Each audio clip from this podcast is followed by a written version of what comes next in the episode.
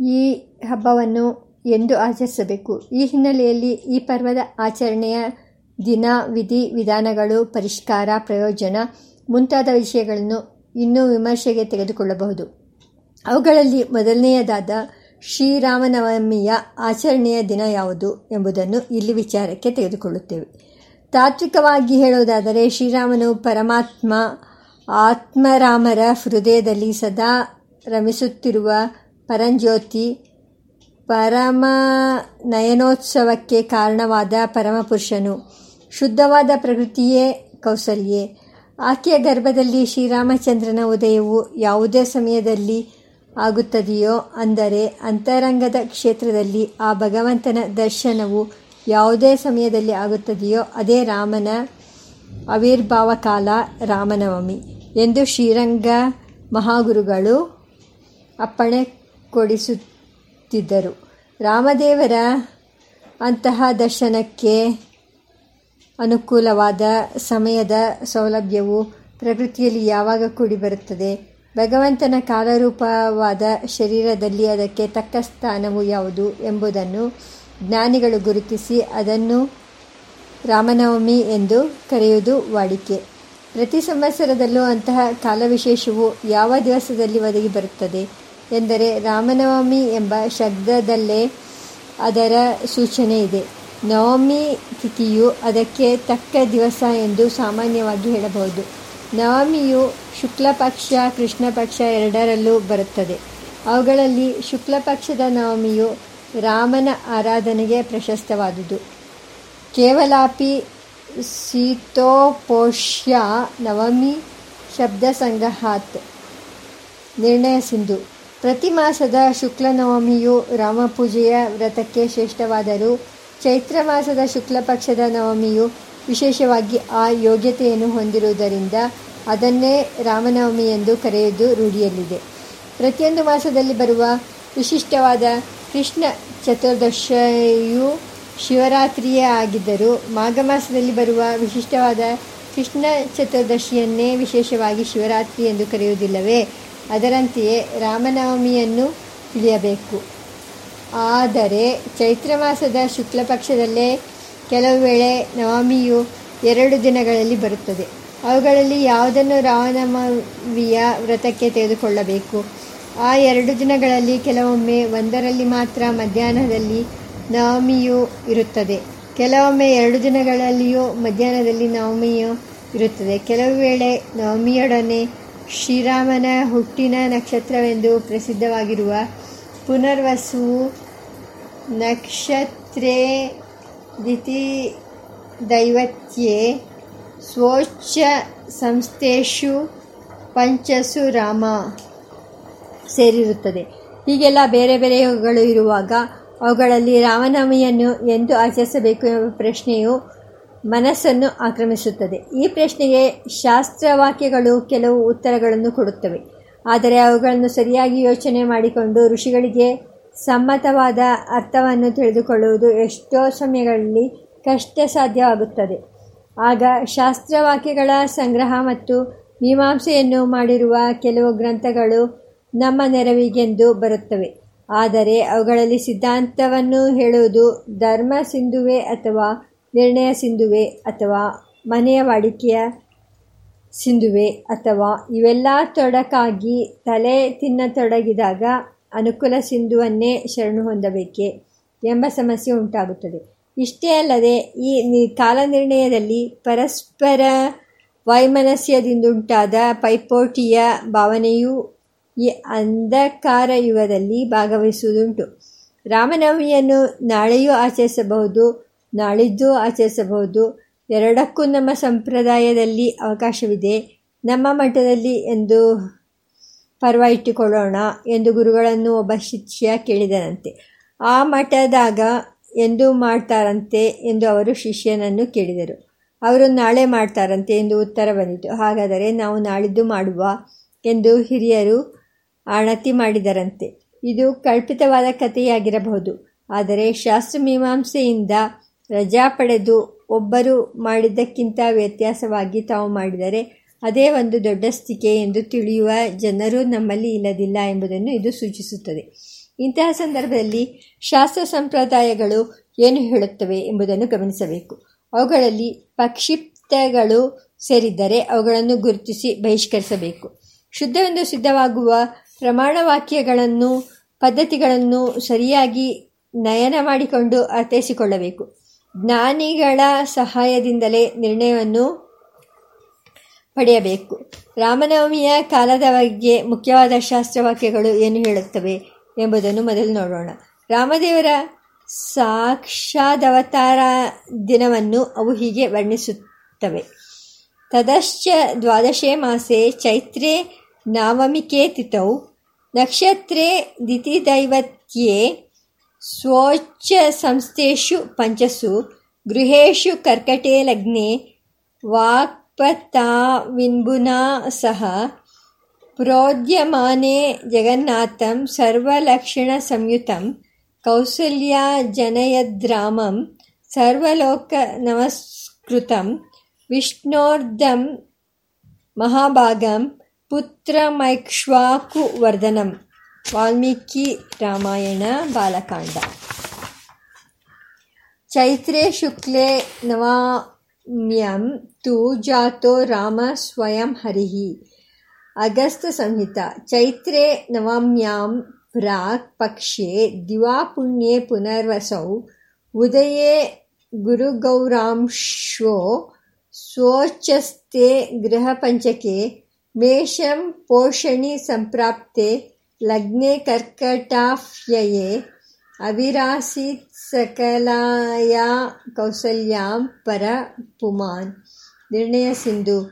ಅಗಸ್ತ್ಯ ವಚನವೆಂದು ಉದ್ರುತ ಉಚ್ಚಸ್ತೆ ಗೃಹಪಂಚಕೆ ಸುರಗುರೌ ಸೇಂದೌ ನವಮ್ಯಾಂ ತಿಥೌ ಲಗ್ನೆ ಕರ್ಕಟಕ್ಕೆ ಪುನರ್ವಸುದಿನೇ ಮೇಷಂ ಗತೆ ಭೂಷಣಿ. ಚಂಪು ರಾಮಾಯಣ. ಈ ವಚನಗಳ ಪ್ರಕಾರ ಶ್ರೀರಾಮದೇವರ ಅವತಾರ ಸಮಯದಲ್ಲಿ ಚೈತ್ರ ಮಾಸ ಮೇಷಮಾಸ, ಶುಕ್ಲಪಕ್ಷ, ನವಮಿ, ಪುನರ್ವಸು ನಕ್ಷತ್ರ, ಮಧ್ಯಾಹ್ನ ಕಾಲ, ಬೃಹಸ್ಪತಿ ಚಂದ್ರರ ಉದಯ, ಕರ್ಕಟ ಲಗ್ನ, ಗ್ರಹ ಪಂಚಕದ ಉಚ್ಚಸ್ಥಿತಿ ಇವಿಷ್ಟು ಕೂಡಿದ್ದವು.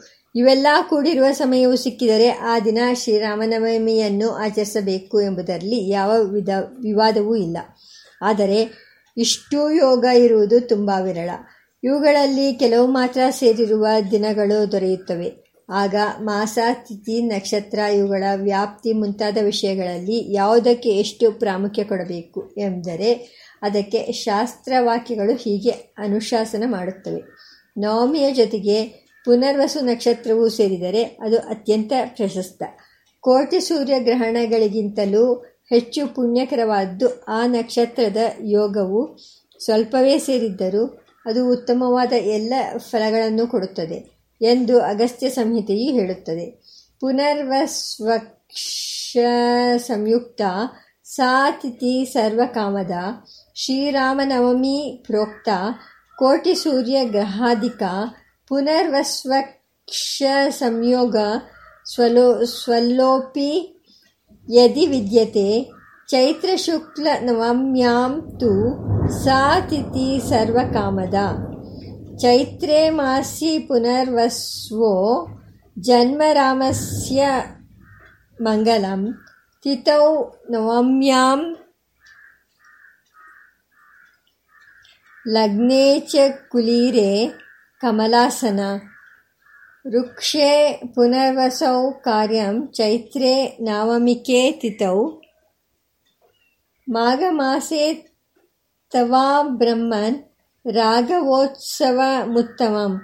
ತಥಾ ವಸಂತಸಮಯೇ ಮಧುಮಾಸೆ ದ್ವಿಜೋತ್ತಮ.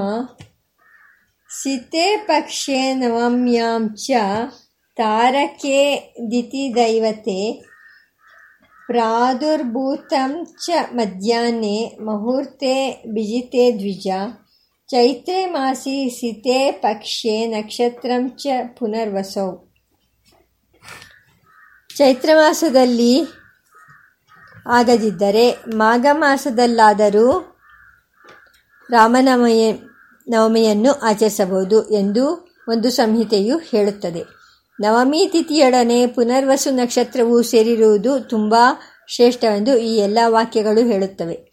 ನವಮಿ ತಿಥಿಗೆ ಮಧ್ಯಾಹ್ನ ವ್ಯಾಪ್ತಿಯು ಇರಬೇಕೆಂದು ಅಗಸ್ತ್ಯ ಸಂಹಿತೆ ಹೇಳುತ್ತದೆ. ಶೈವ ಮಧ್ಯಾಹ್ನ ಯೋಗೇನ ಮಹಾಪುಣ್ಯತಮ ಭವೇತ್. ನವಮಿಯು ಎರಡು ದಿವಸಗಳಲ್ಲಿ ವ್ಯಾಪಿಸಿರುವಾಗ ಎಂದು ವ್ರಚವನ್ನಾಚರಿಸಬೇಕು ಎಂದರೆ ಆಗ ಆ ಎರಡು ದಿನಗಳಲ್ಲಿ, ಮೊದಲನೆಯ ದಿನದಲ್ಲಿ ಮಾತ್ರವೇ ನವಮಿಯು ಮಧ್ಯಾಹ್ನದಲ್ಲಿದ್ದರೆ ಅಂದೇ ವ್ರತವನ್ನು ಆಚರಿಸಬೇಕು.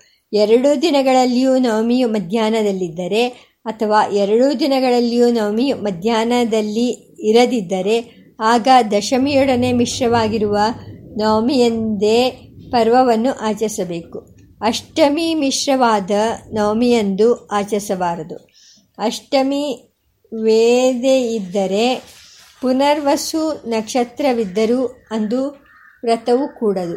ಅಷ್ಟಮಿ ವಿದ್ಯಾ ಸರ್ಕ್ಷಾಪಿ ನೋಪೋಷ್ಯ ನವಮಿ ಚಾಷ್ಟಮಿ ವಿದ್ದ ತ್ಯಾಜ್ಯ ವಿಷ್ಣುಪರಾಯಣೈ ಉಪೋಷಣಂ ನವಮ್ಯಾಂ ವೈ ದಶಮ್ಯಾಮೇವ ಪಾರಣಂ ದಶಮ್ಯಾದಿಷು ವಿದ್ಯಾ ಚೇತ್ ವಿದ್ಯಾ ತ್ಯಾಜ್ಯೈವ ವೈಷ್ಣವೈಹಿ.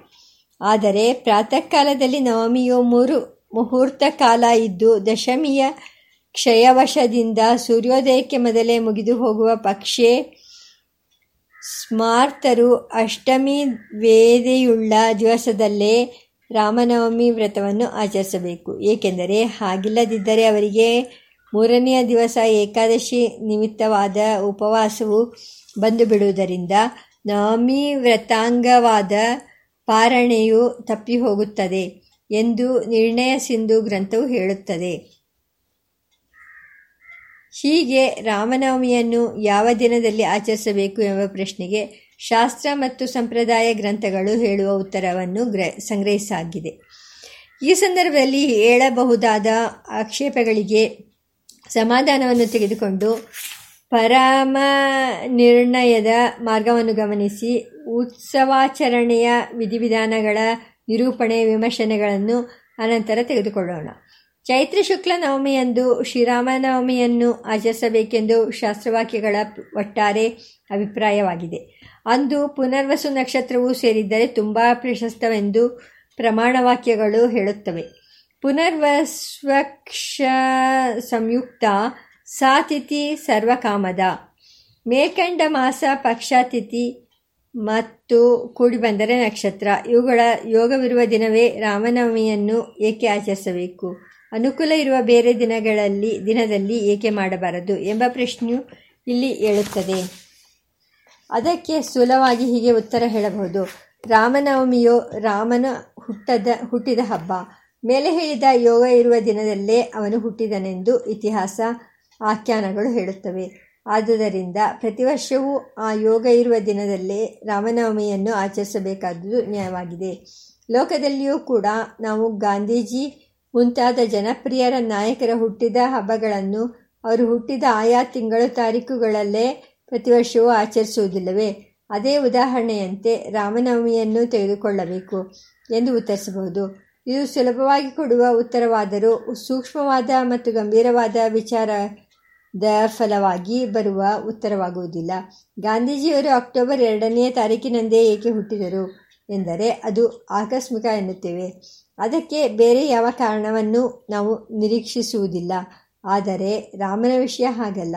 ನಾವು ಪ್ರಾರಂಭದಲ್ಲಿ ಗಮನಿಸಿರುವಂತೆ ಅವನು ಅವತಾರ ಪುರುಷ, ಮಹಾವಿಷ್ಣುವು ತನ್ನ ಸಂಕಲ್ಪದಿಂದ ಶ್ರೀರಾಮನ ರೂಪದಲ್ಲಿ ಆವಿರ್ಭವಿಸಿದ.